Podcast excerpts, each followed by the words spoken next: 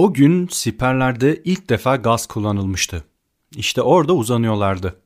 Nefessiz kalarak, boğularak korkunç bir ızdırap içinde ölüyorlardı. Onlar için elimizden geleni yapıyorduk fakat bu vakaların henüz bilinen bir tedavisi olmadığı için elimiz kolumuz bağlı hissediyorduk diye yazar 1915'te Belçika'da bir cephe hastanesinde görev yapan bir hemşire günlüğüne.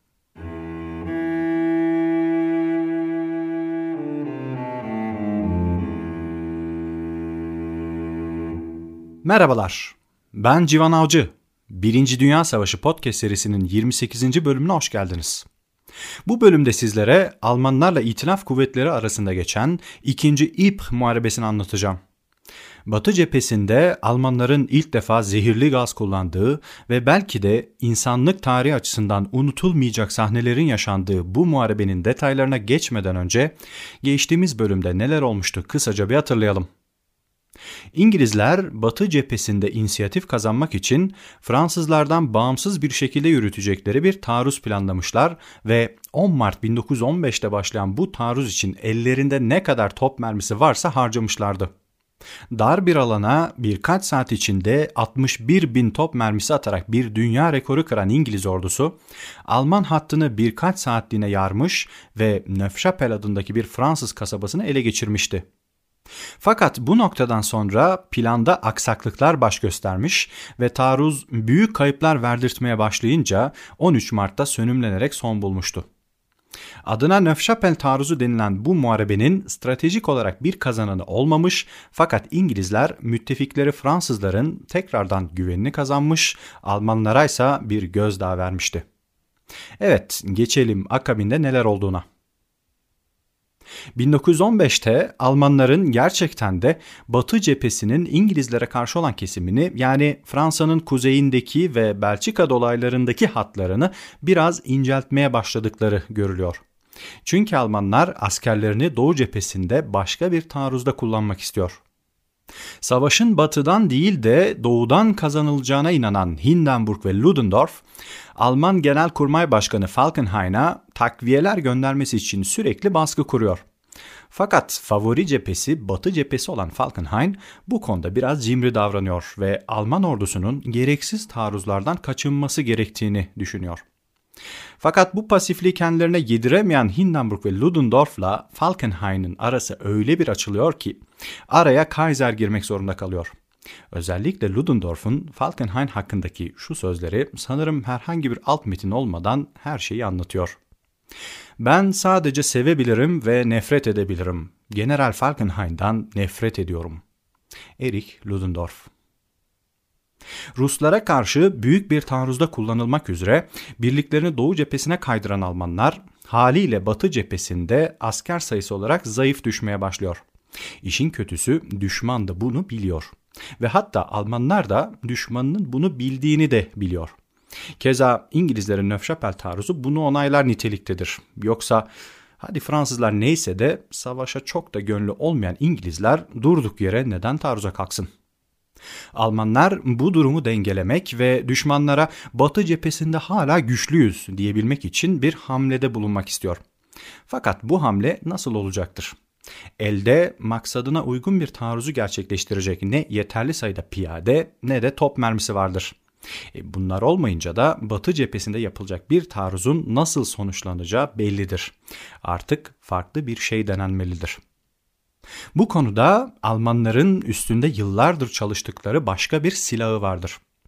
Dünyanın belki de en güçlü kimya endüstrisine ve en parlak bilim insanlarına sahip olan ülke, bu gücünü savaşta ona avantaj sağlayabilecek bir silaha dönüştürmek için kolları çoktan sıvamıştır.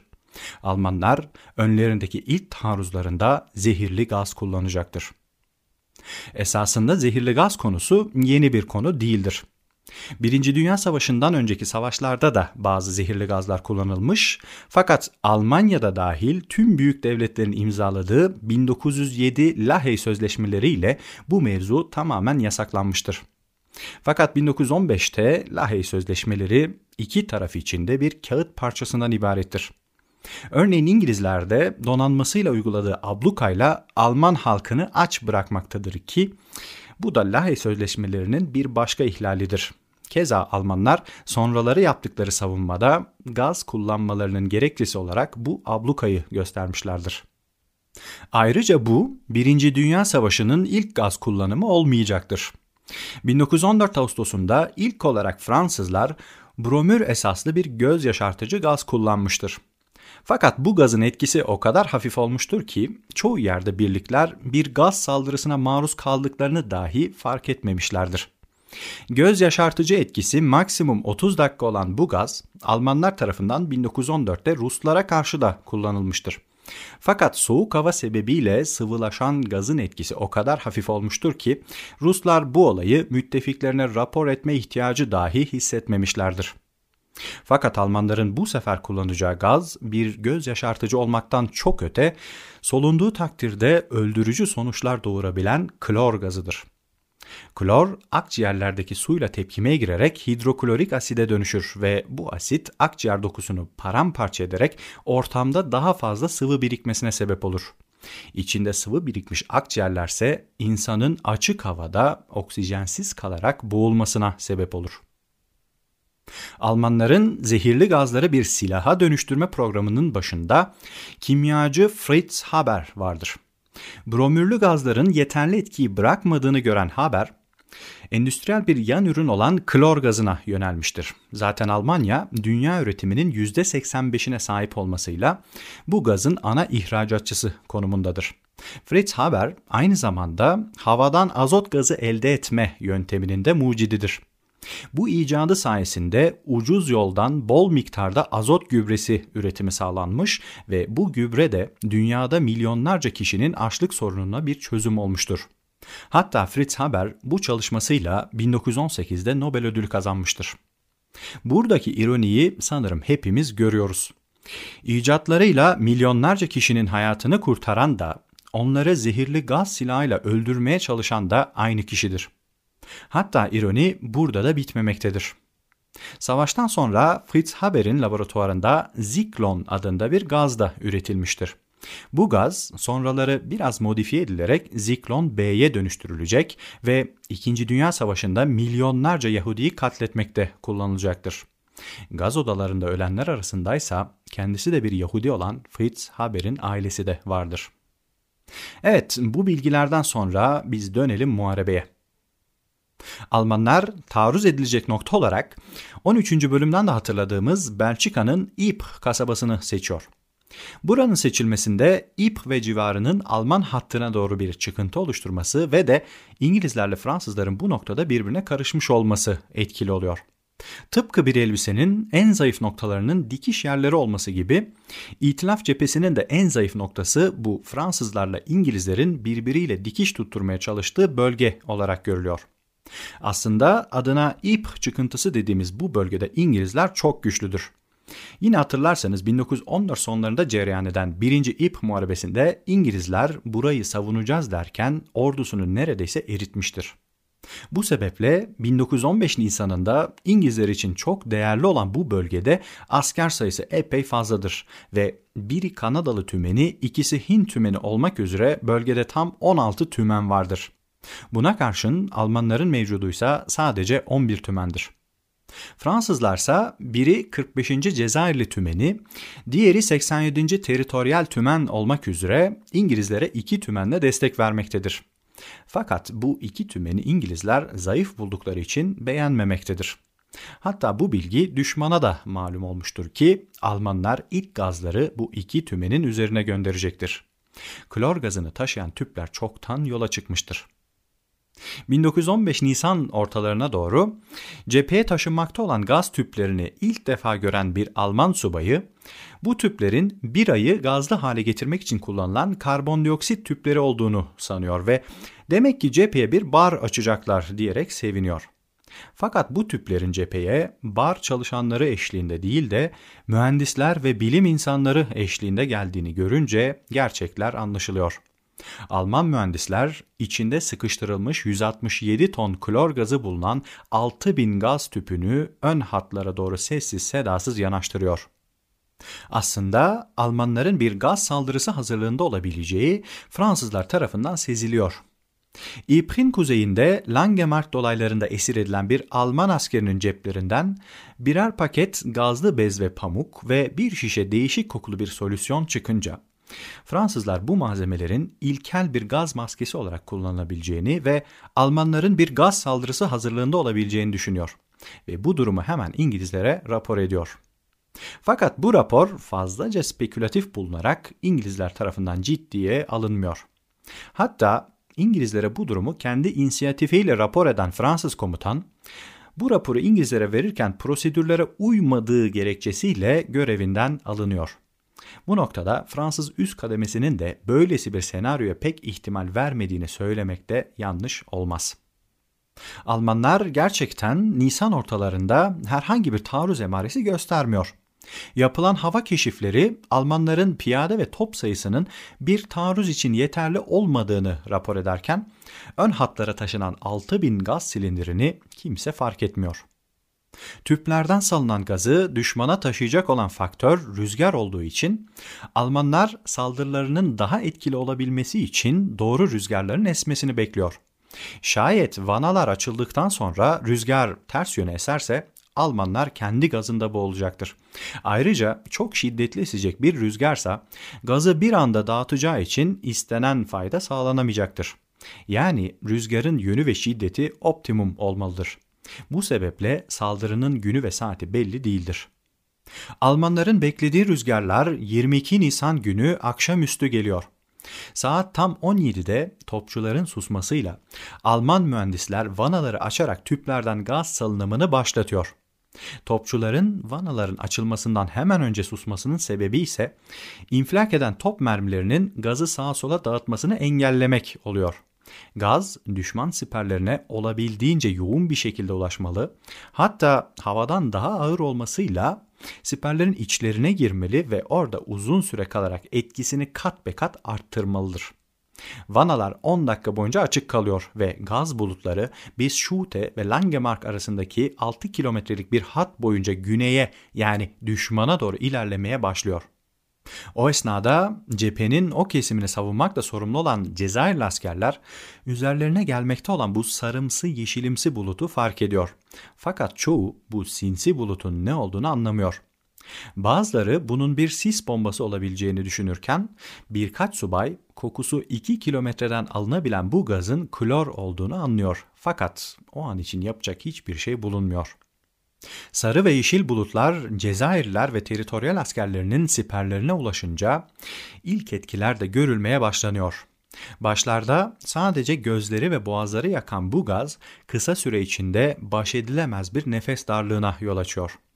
Gazın yoğunluğu arttıkça da işler çığırından çıkıyor ve askerler şiddetli bir şekilde öksürmeye, kan tükürmeye, boğulmaya ve yere düşüp kıvranmaya başlıyor.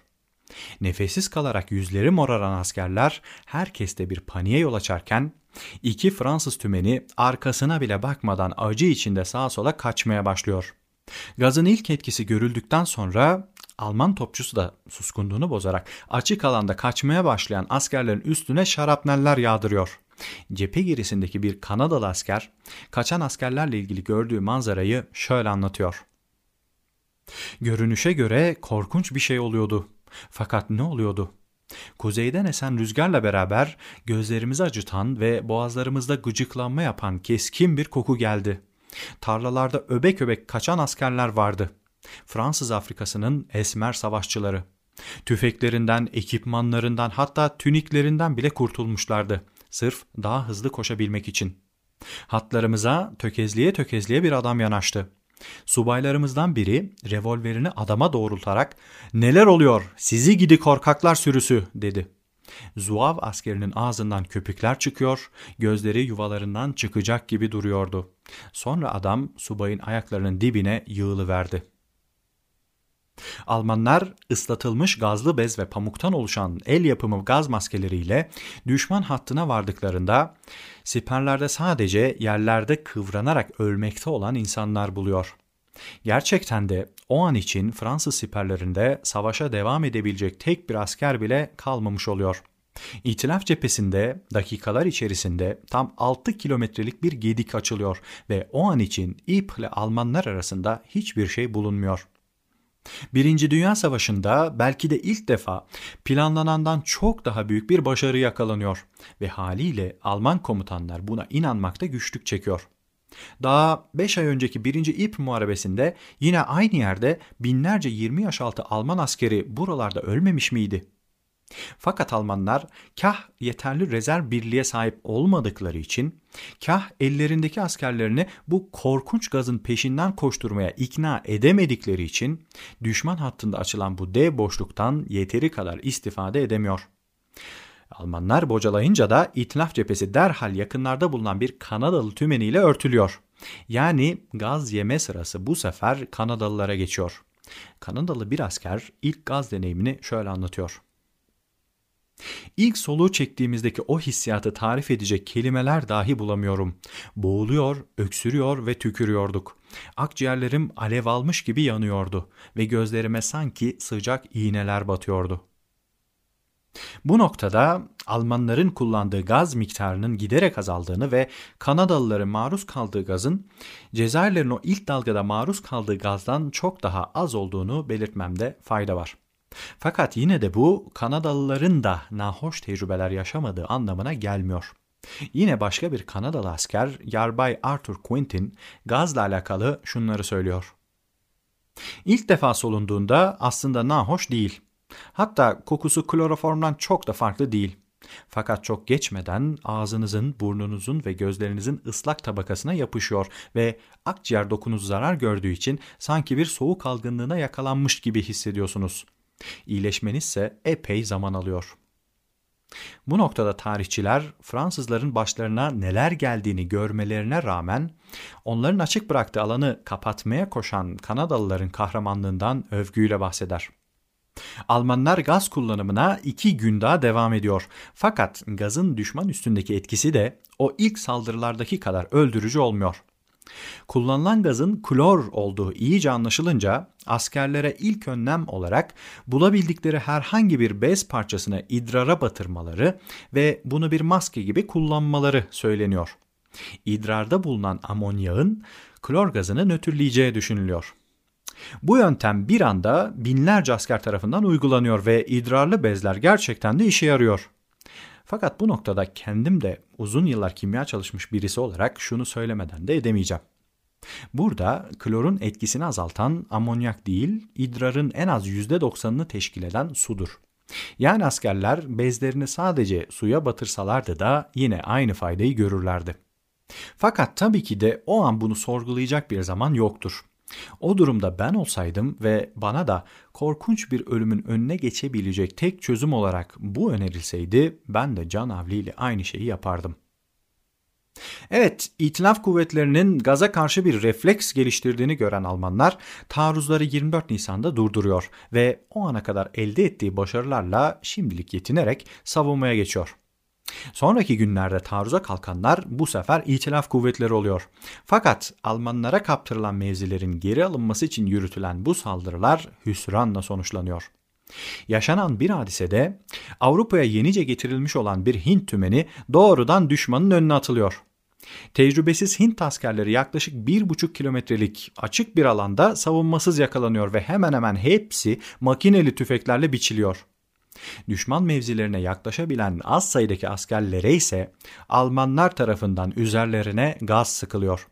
Yakın mesafeden gaz yiyen Hint askerleri feci bir şekilde can veriyor. Bu olay sonucunda adeta yok olan Hint tümeninin peşinden bu sefer Senegalliler gönderilmek isteniyor.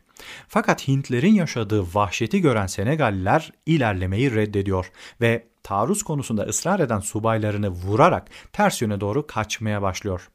Kaçarak en sonunda bir İngiliz ikmal bölgesine varan askerlerin cinnet geçirdiği anlaşılıyor. Bazı İngiliz subaylar bu deliliğe bir son verilmesi için üst kademeye yalvarıyor. Fakat ordunun motivasyonunu bozdukları gerekçesiyle bu subaylar teker teker görevlerinden alınarak evlerine gönderiliyor. Fransız Başkomutanı Joseph Joffre, İngiliz meslektaşı Sir John French'e Almanlara taarruzlarla baskı kurmasını, Fransız desteğinin çok yakında geleceğini söylüyor. Pasif kuvvet imajından daha yenice kurtulmuş olan İngilizler Fransızlardan da aldıkları bu destek sözüyle bir hafta boyunca aralıksız bir şekilde saldırıyor. Fakat bu taarruzlar kayıp bilançosunu kabartmaktan başka bir işe yaramıyor. En sonunda 1 Mayıs'ta Fransızların kuzeydeki ordularının komutanı olan ve o an itibariyle İngilizlerle iletişime en kuvvetli kişi olan Ferdinand Foch, Sir John French'e Fransız desteğinin gelmeyeceğini, hatta Joffre'un halihazırdaki Fransız birliklerini Ypres bölgesinden çekip başka bir yere nakledeceğini söylemesi üzerine İngilizler taarruzlarını durduruyor. Sir John French sonunda pes ederek o birkaç gün önce kovduğu komutanlarının tavsiye etmiş olduğu hatta geri çekilerek savunmaya geçiyor. 1 Mayıs'ta saldırı sırası tekrardan Almanlara geçiyor. İlk saldırıları İp çıkıntısının kuzeyini hedef almış olan Alman 4. ordusu bu sefer çıkıntının güneyini hedef alıyor. Gaz tüpleri bir kez daha açılırken Alman piyadesinin taarruzları sonucu İp çıkıntısı daha da inceliyor ve geriye alınmadık neredeyse sadece İp'in kendisi kalıyor. İpre 2 kilometre kadar yaklaşan Almanlar artık kasabayı top ateşleriyle dümdüz edebilecek bir menzile giriyor. Bu muharebeden sonra katedrali ve tarihi kumaş fabrikası gibi yüksek yapıları yerle bir olan Ypres neredeyse haritadan siliniyor. İlerleyen günlerde muharebeler şiddeti azalmakla birlikte devam ediyor. Fakat en son 25 Mayıs'ta artık Almanların top mermisi de azalmaya başlayınca muharebe son buluyor. 22 Nisan'da başlayan ve 25 Mayıs'ta son bulan 2. İp muharebesinin net bir kazananı olmasa da İngilizleri 5 kilometre geri püskürterek stratejik olarak büyük önem arz eden İp çıkıntısını epey küçülttükleri için bu muharebeden avantajlı olarak ayrılan taraf Almanlar oluyor.